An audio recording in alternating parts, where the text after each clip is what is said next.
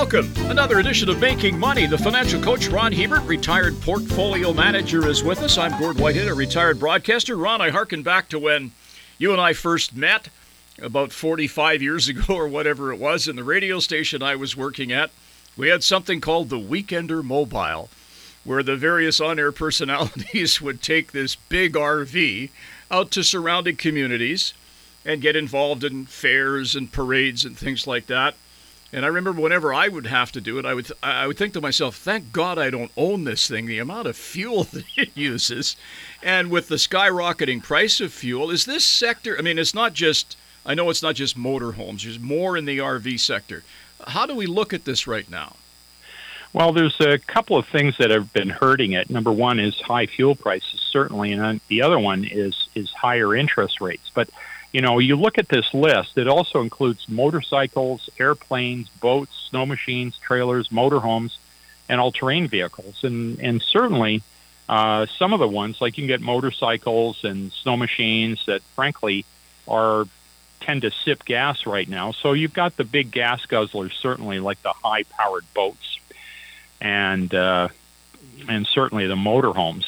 But uh, there's also vehicles for you know if you're budget minded and you you can only afford a certain amount for operating expenses. So there's there's something out there for virtually anybody. And frankly, if you think the market is dying, just go out on any virtual uh, any long weekend and just oh, drive yeah. to a resort. You'll see uh, an endless parade of recreational vehicles being towed of all all types and sizes, or go out to any lake or any campground and just look at the you know, walk through the campground and just with uh, in your mind, just go through and add up the dollar value of all the iron that's sitting there in one form or the other. It's really astounding.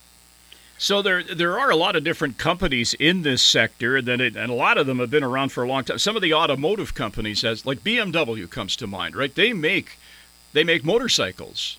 Um, yeah, and but, I've uh, drank the BMW Kool Aid for years. I've I've had BMW motorcycles for the last forty years. So, you know, uh, you know, but they're that sector, just like Honda makes motorcycles. But frankly, you take a look at all the other things that these two companies do, Gord, and you know, it's just a very small sliver of their overall revenue. So what we want to do here is look at some of the major players, but look at the ones that are the the the recreational vehicles form a, a pretty significant portion of uh, their overall revenue. Okay, let's start with some of those. One that you, you, off the top of your list here, Polaris. They've been making snowmobiles for as long as I can remember, as an example. Yeah, and they're an American manufacturer of uh, ATVs, side by sides, boats, snowmobiles, and motorcycles. Uh, they own the Indian brand, and uh, their major brands include Indian and Ranger. Uh, they've got a yield of 2.1%. They've got a PE of 11. But the last five years have been pretty tough on these guys. The stock is up half a percent. That's not per year. It's up half a percent over the last five years. So, frankly, a lot of these companies are just getting back to where they were uh, before uh, we had the COVID shutdown. Harley Davidson. Oh, well, there's a name that most everybody knows. You may not be the biggest fan of them, they are a little noisy. yeah. and, uh, you know, they're the. When people think motorcycles, it's sort of the iconic American made cruisers that they're famous for. Uh, symbol is HOG, H O G, trade in the U.S. They're six times earnings. They got a yield of 1.9%, and their five year stock price appreciation is 17.5 5%, but that's not plus, that's down.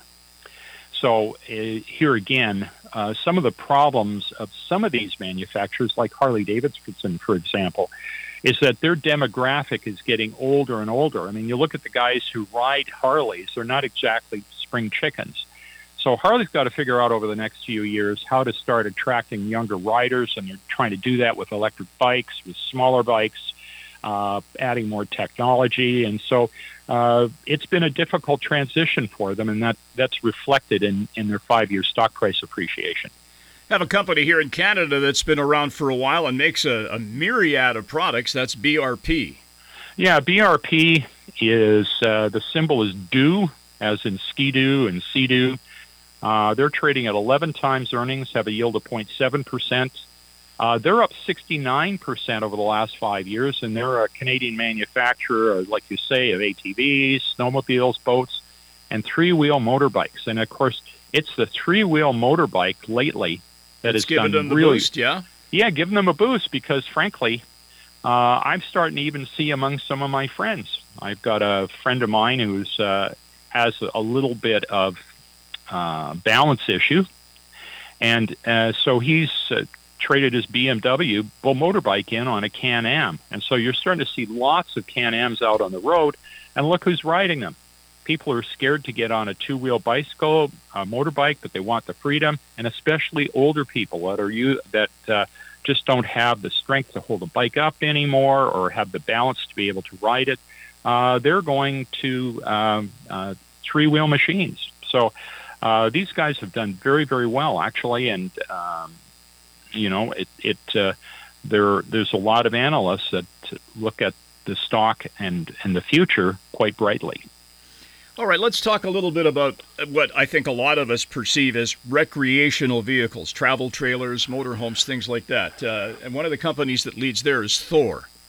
Yeah, THO, and uh, they've got a PE of 10, a yield of 1.7. And stock price appreciation over the last uh, five years is 3.3%. So they're a little higher than where they were.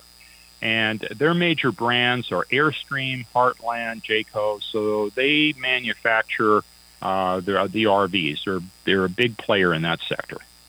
And a name that has been around for a while, too Winnebago.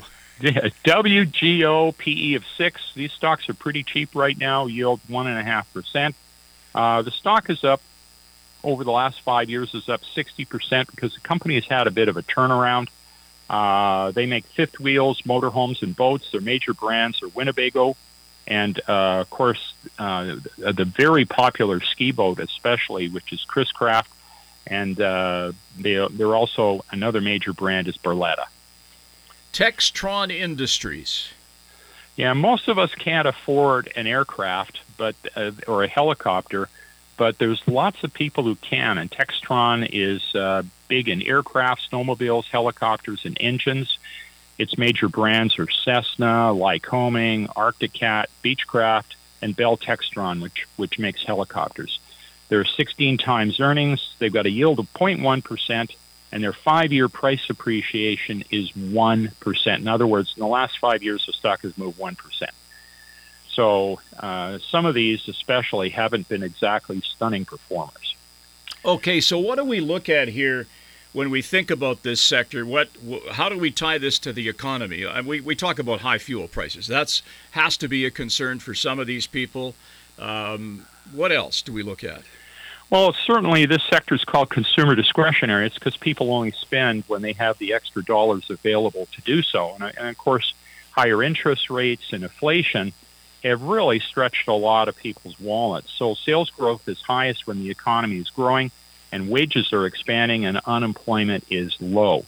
And of course, uh, things are starting to slow down now. Depends on who you talk to. I mean, I, I've thought we've been in a recession for a while, and and especially in places like in Europe, uh, where we've had a number of quarters in a row where the economy is down and I think it, that's coming here too. I just we've spent so much money uh, supporting people that aren't working through the, the COVID crisis we had, and their governments are going on spending huge amounts of money, which they can't do forever. And with rates rising and the economy slowing down, it's going to be interesting to see whether this sector is able to hold up. But one of the reasons we want to talk about it, Gord, is because this sector is really tied to the economic sector cycle. And so uh, these stocks are suitable for trading. They're not buy and hold stocks. You buy them when the economy is in recession and cheap, and you sell them when the economy is strong and sales are high. And, you know, if we do go into recession, like a lot of people think we're going to go to into the second half of this year, and these things get cheap, that's the time to buy them. Buy them when they're cheap uh, look at their trading range, and then when they have a nice run, say hasta la vista, baby.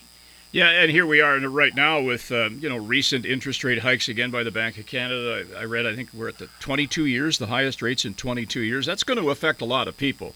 That with that discretionary cash is going to be limited, right? So this might be the time to really keep an eye on this sector.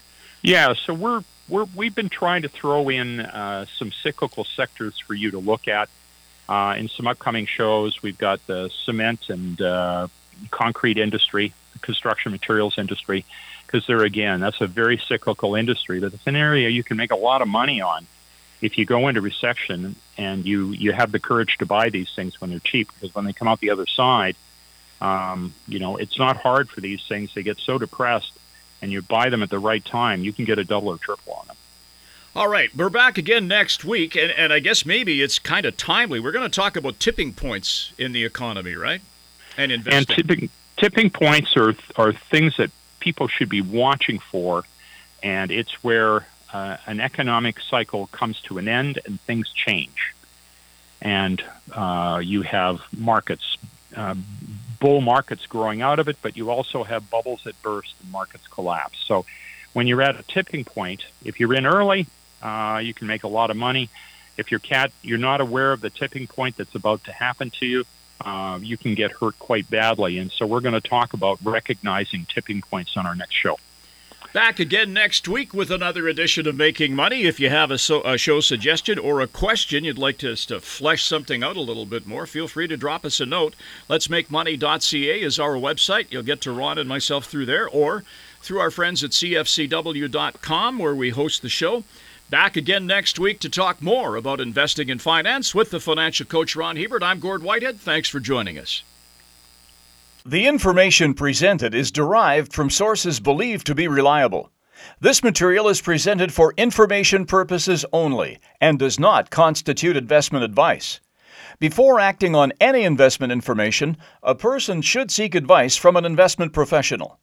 The presenters may or may not hold positions in the securities discussed on this show and will not be responsible for any losses sustained from acting on this information.